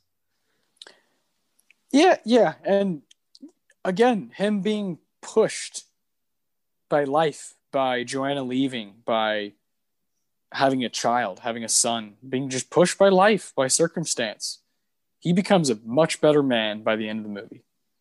Well, I love even in the in the trial when his lawyer is saying like to his wife, you know, were you emotionally unfit? Like, did you fail as a result of your marriage? Like, were you, or do you like, did you fail? And he's mouthing at her, no. Like he knows, like, I'm at fault here, and this is this is ugly. It's it really is a, a fantastic character study and just like a character growth study. And damn, I'm so glad I watched this. Yeah, yeah. Kramer vs. Kramer is uh, it's a must see. It's uh, also really funny that it's rated PG Yeah, considering you- the blatant news. because yeah, you see you see some boobs uh, like pretty blatantly, and an uh, eight year old Justin Henry also sees them. Uh, yeah, don't don't you know don't understand the seventies and eighties with the uh, the rating stuff compared That- to today. that was so funny. She's just standing there, whole, like covering herself, and he's like, "Hi." She's like, "Hello."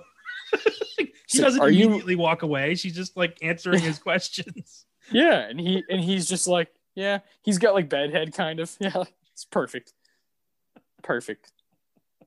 Yeah, Kramer vs. Kramer must see. Hmm. Uh, and uh, these 1979 movies uh, shouldn't be slept on. Uh, really, really good stuff, and it makes me so excited for future Best Picture showdowns. You know, uh, diving into five movies or or more, whatever it may be, and trying to figure out what we think is the best. And in this case, I think we both agree that Kramer uh, is kind of the the rightful Best Picture winner. Yes, it is. I I agree. This deserved the win. Yeah yeah yeah. i i love all that jazz and apocalypse now is awesome but i, I don't i don't see how someone couldn't watch this and be totally moved It really does. Like it it warms your cold, cold heart. It really does. It's such a just and the ending is so perfect because it is all about what is best for for Billy. And yeah yeah and all it ends up you know what's best for all three of these individuals you know um it's a ride man and you said it's it warms the cold heart well it also colds the warm heart because if you're if you are used to you know the mushy movies well the first bit of this movie is not for you goddamn. Yeah. I give this film a nine straight up. It's uh phenomenal. It could go up in the future. Yeah yeah i give it a 10 out of 10 i think it's um you know yeah it's like right there it's a masterpiece it's something that people need to see and be aware of and uh you know study these these careers robert benton dustin hoffman meryl streep these people are incredible incredible artists Straight up. Yes, indeed. That was that, that was great. that whole thing was great. yeah satisfying Mm. satisfying just like the film itself Yes, indeed. And I guess with that, let's go into what happened this week in film. let's do it Uh, quite a lot. It's been a hefty couple of weeks. So, first up, uh, the trailer for Warner Brothers' new Tom and Jerry movie was released. It looks god awful. and I'm just, I don't care. Is this, do we really need another Tom and Jerry movie? I mean, the first one was, first one was cute because it was, you know, about them talking and like helping a girl out. This one, it's like it's live action. It's, it's Looney Tunes back in action, basically. Chloe Moretz is like trying to catch a mouse. It's fucking stupid. Not for me. Nope. Another trailer that dropped Chaos Walking. This looks intriguing, but also looks like some divergent Hunger Games shit that could bomb hard. Yeah, at first I was really excited, and then and I got the same vibe you got right there. The divergent hunger, uh, kind of franchisey. Mm, what are we doing here? Are you just kind of baiting for a sequel? I don't know. We'll see. Yeah, I don't. I the January release has me a little bit hesitant there. Yeah, you know, virus or no virus, Dumpuary is a thing. so, yeah, I don't know. Um, that's all for trailers. We have some cool news out of the Stephen King front. Uh, Lynne Ramsay is going to be directing The Girl Who Loved Tom Gordon, which is a King I've yet to actually explore. So I don't know that story. Oh wow! Yeah, it's one of it's a short novel. I don't know why I haven't read it yet, but uh, I knew somebody who read it and she said it was great. So, oh well, there you go. um, this was cool. Wonder Woman 1984 is going to be released on HBO Max on Christmas Day, as well as theaters. So, DC finally gave up. Incredible, like man. The times have changed. Wonder Woman was supposed to come out like last June. I'm talking yeah. June 2019, guys. Fucking ridiculous. Speaking of superheroes, Deadpool 3 is moving forward at Disney. Oof. Very interesting. So Deadpool will be joining the MCU in the near future. Fuck I, yeah. Going to be a heavily neutered Deadpool, I guarantee you. But we're still going to get, you know, the Merc with a mouth. Just something. Yeah. 13 mouth. um, Sonic the Hedgehog director, the guy who did Sonic the Hedgehog, I don't know his name, is working on a new Pink Panther movie, which is going to be mixing cartoon and live action. And uh, huh. yeah, there are no fresh ideas left in Hollywood, are there? No, no, of course not. And Pink Panther is one that I just thought that's just not on my radar, I guess. It's the all right. So I have not seen the classic with Peter Sellers, but the pink the uh the Steve Martin ones are some really shitty comedy. And yeah. uh, I'm hoping it's not you know more of that. I'd like a little I don't know, do something else. Yeah, freshen it up because it's not even a fresh idea. Jesus Christ. Um, they've set a release date for Coming to America with the, the, the number two. Not a very good title. Um, March 2021 on Amazon Prime. So I'm sure it'll be funny. Well, I I hope it'll be funny. I'm not sure. Yeah, I hope so. Uh, but it's it's always nice to get uh, something something intriguing like that on Prime. Yeah, I think so. And you know, Eddie Murphy had a huge, you know, he had Dolomite, and I'm hoping he gets a bit of a comeback. I think that a Coming to America sequel is an odd choice. Yes, but uh, you know, we'll see. Uh, this was cool. Um, Tenoch Huerta, uh, who was in Narcos, has been cast as the bad guy in Black Panther 2. Uh, no word yet on who that character is, but we have a bad guy, and they are going to begin production uh, this summer. Uh, so I'm assuming uh, Letitia Wright is going to be taking the mantle. I assume that's what they're doing. That would be the right thing to do. Kevin Feige's always listened to the fans, and he's been story driven, not money driven, the entire time. So I'm hoping he does the right thing with this. Yeah, yeah. And Letitia is ready to carry her own film. Straight up, straight up. They can make the whole movie about passing the torch from beyond. It'd be beautiful. Um, and then this was cool they have announced a new Predator movie is in the works from director Dan Trachtenberg, who did 10 Cloverfield Lane.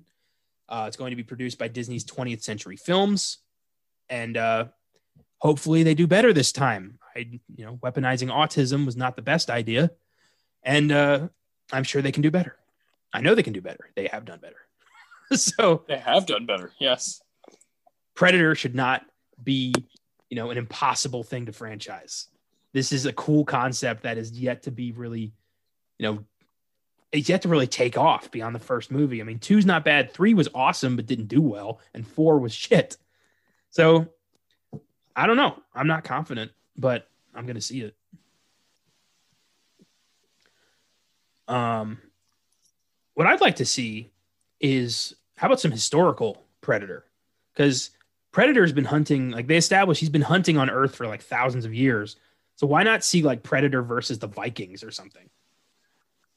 Uh, Yes, as, yeah, yeah. I think you and I are on the same page. If you're not going to come up with a new idea, you're going to rehash these characters and whatnot. Then let's get wild with it. Do something fresh within it.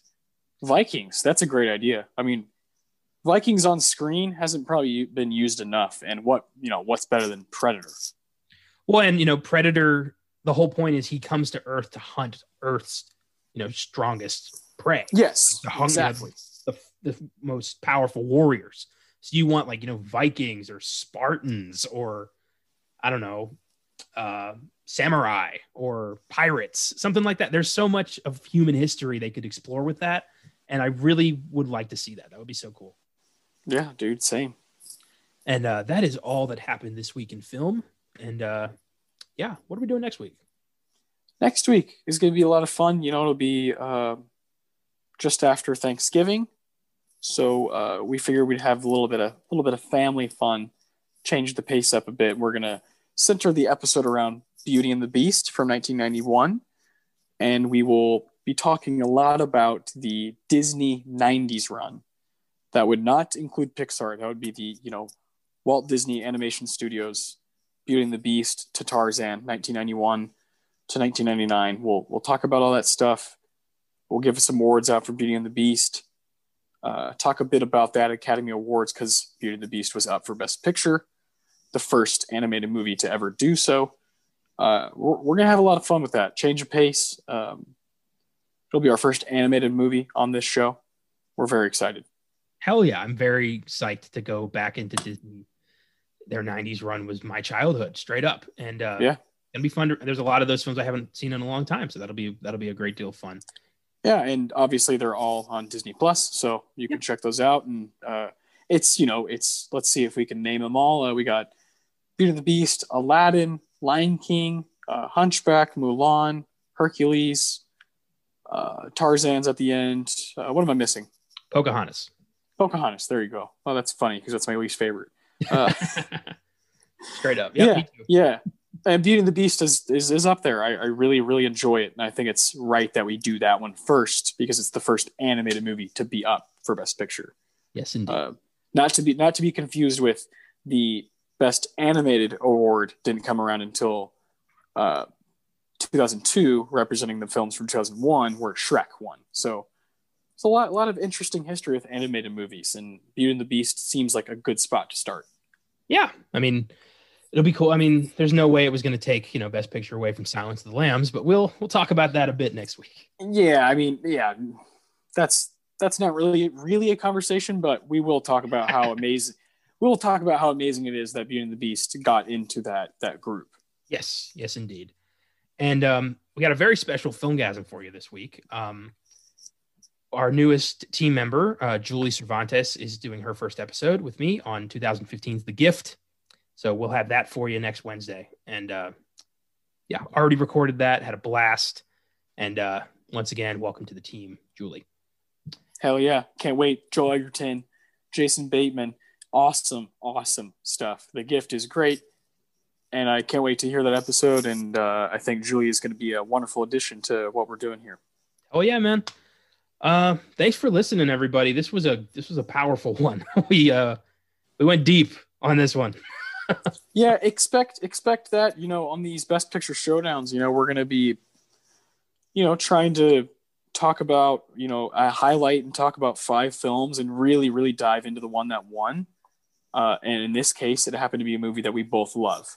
That won't always happen. You know, with Hamlet, we didn't really like it. Uh, there will be years where we will disagree or we'll think that it wasn't that great. Uh, it just so happens that 1979, we're both we're both all in on Kramer. Just wait till we get to 2005. That's going to be interesting. Whoa! Hell yeah. Thanks for listening, everybody. Check out The Gift uh, next Wednesday, Beauty and the Beast next Sunday.